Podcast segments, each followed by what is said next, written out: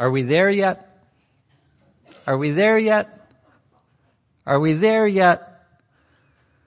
Sometimes the journey to my grandma's house, a mere four and a half hours from Cedar Rapids, Iowa to Lake Crystal, Minnesota, seemed endless. Especially when I knew my cousins who lived in Lake Crystal or the ones who were visiting from other places at the same time as we were, were awaiting my arrival. Interestingly, I felt a similar anxious anticipation on our return trips, which would most often occur a few days to a week later. How long until we get home? Are we almost there? It helped that I was a reader early on, quite used to sitting with a book and arriving at many and varied locations courtesy of a writer's imagination, which helped the travel time to pass. Yet I still remember the yearning, no matter how many times we took the trips to get where we were going. Are we there yet? Now I am admittedly naive about the pagan celebration of Imbolc that occurred on February 1st, yet I am very taken with the general concept of it I love that it is celebrating not an end point or a beginning point for that matter, not the shortest day of the year or the longest, but a midpoint. It is celebrating not arrival or departure, but promise, potential, right here in the middle of everything, midway between winter solstice and summer solstice. It is leaning toward spring, though not yet there.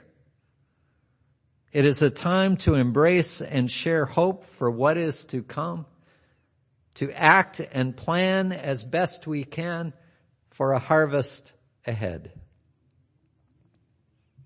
It strikes me that symbolically perhaps this is where we spend our lives. Especially in terms of the struggles for justice and equity. We live out our lives in the middle of these struggles and though we imagine and sing about entering a promised land where justice flows down like water and righteousness like a mighty stream, the truth is, I think it is sometimes detrimental to our efforts to imagine that we will ever truly arrive at such a destination. Are we there yet? Nope. Are we there yet? Nope. Are we there yet? No. And that doesn't mean that we stop working toward justice and equity. On the contrary, it means we will never stop working toward justice and equity. It means we don't naively believe that we can arrive and then relax. Because justice is not a destination, it is a practice, as the mission of this congregation wisely notes. And we are born in the middle of this struggle, and we will also die in the middle of this struggle, as generation upon generation of individuals have done before us. We are in the middle, and the most that I can envision, the best I can hope for, is not an end to the struggle, but joy in the struggle. When though this tempest round me roars, I know the truth, it liveth. What though the darkness round me close, songs in the night it giveth. No storm can shake my inmost calm while to that rock I'm clinging.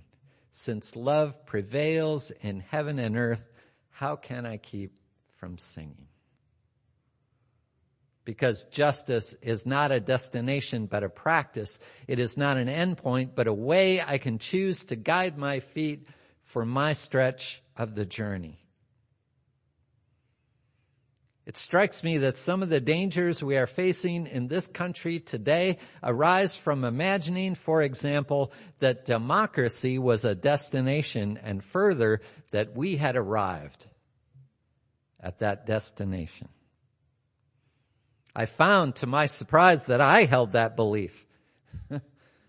once it was challenged. As deeply imperfect as I discovered this democracy to be, and I continue to learn more about that, still I somehow imagine that being a democracy was a settled matter and that the work was to make this country live up to its highest promises and principles. I imagined that we had arrived at a destination and that now we just needed to fix the place up.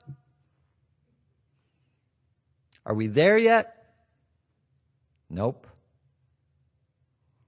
Turns out democracy is not a destination, but a practice that only exists if there are people willing to put in the work, people willing to join in the ongoing struggle to make it real and then make it realer.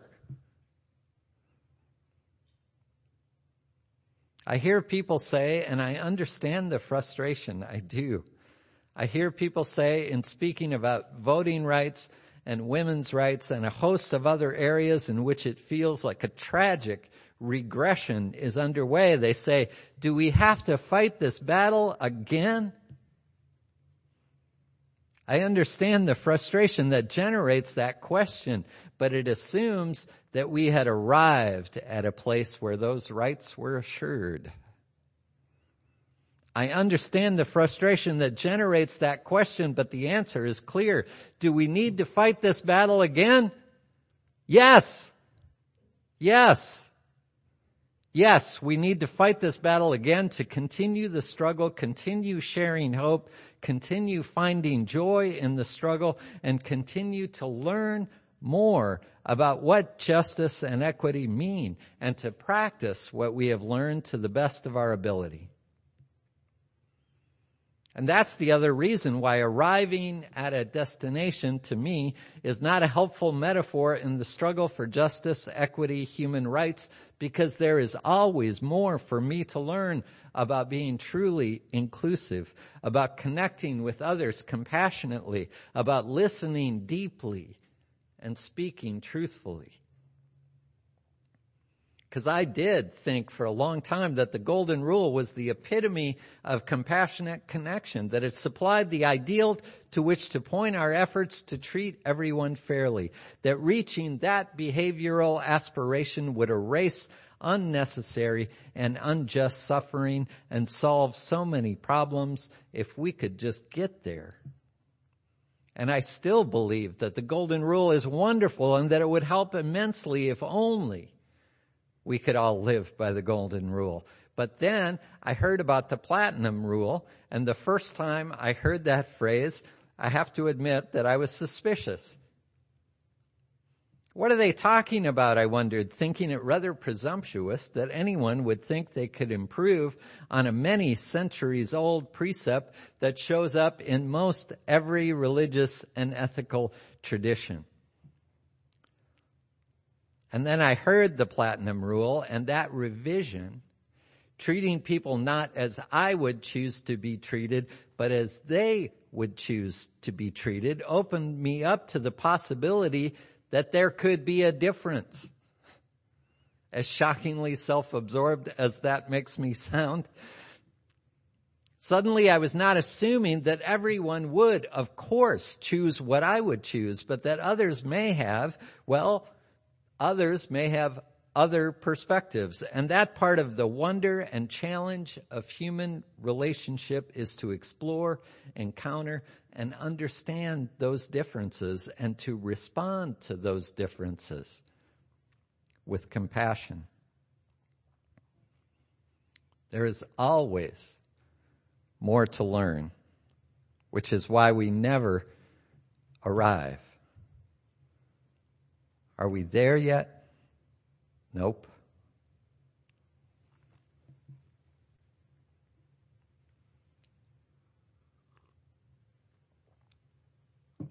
I can look back in history sometimes and shake my head at what seems like stubbornly willful resistance by some individuals to what we now understand to be principles of justice and equity and human rights and compassionate connection. But I have to also understand that future generations will look at me, at us, in a similar fashion. The learning May it be so. The learning will continue and make the realizations that I've been fortunate enough to glean from the work and wisdom of others seem like but a short way forward on this journey. While all the realizations that I missed or stubbornly refused to accept may loom large.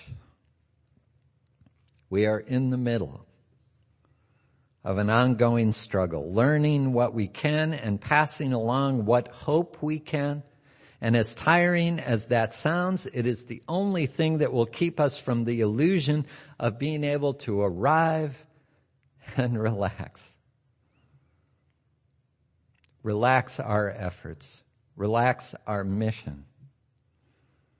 If the worst of what is happening presently teaches us nothing else, it is that we have not, indeed, we cannot arrive. Helen Keller exclaiming, I rejoice to live in such a splendidly disturbing time. And Paul Hawken noting that in such a time history is suspended and thus unfinished. It will be the stroke of midnight for the rest of our lives. Are we there yet? Nope. But we are right here in the middle of everything, the place from which we glimpse not only struggle, but joy in the struggle. We cannot arrive, but we can claim our place in this ongoing struggle with the crazy quilt assemblage of global humanity that is willing to stand up to the raw, cancerous insults that come from the mouths, guns, checkbooks, and policies of ideologues. Here we are, beckoning and calling, telling people what we're seeing, asking people what they see. And I love that phrase for us, especially now in the midst of our visioning process led by the board telling people what we're seeing, asking people what they see. Here in the middle of things, of all that is, planning for what can be. Come, share a dream with me. Come, walk in rain with me, right? And we know even as we ask questions like, where do we as a congregation want to be in five years? Where do we want to be? That we are not talking about a once and for all destination, but a rather a plan for effectively using our resources to carry out our mission and faithfully caring for this living tradition which we have inherited and which we want to pass along to future generations. A plan for this middle place in which we find ourselves, this place of resistance and defiance and also of compassion and hope because we are not merely trying to prevent wrongs, but actively seeking to love this world. Who do we as a congregation want to be? Who are we becoming? What do we need to learn? What assumptions about ourselves, our wider community, or the world at large? What assumptions may we want to challenge, to explore, to engage? Are we there yet? Nope. No, but it is my honor and privilege to be traveling this road with you.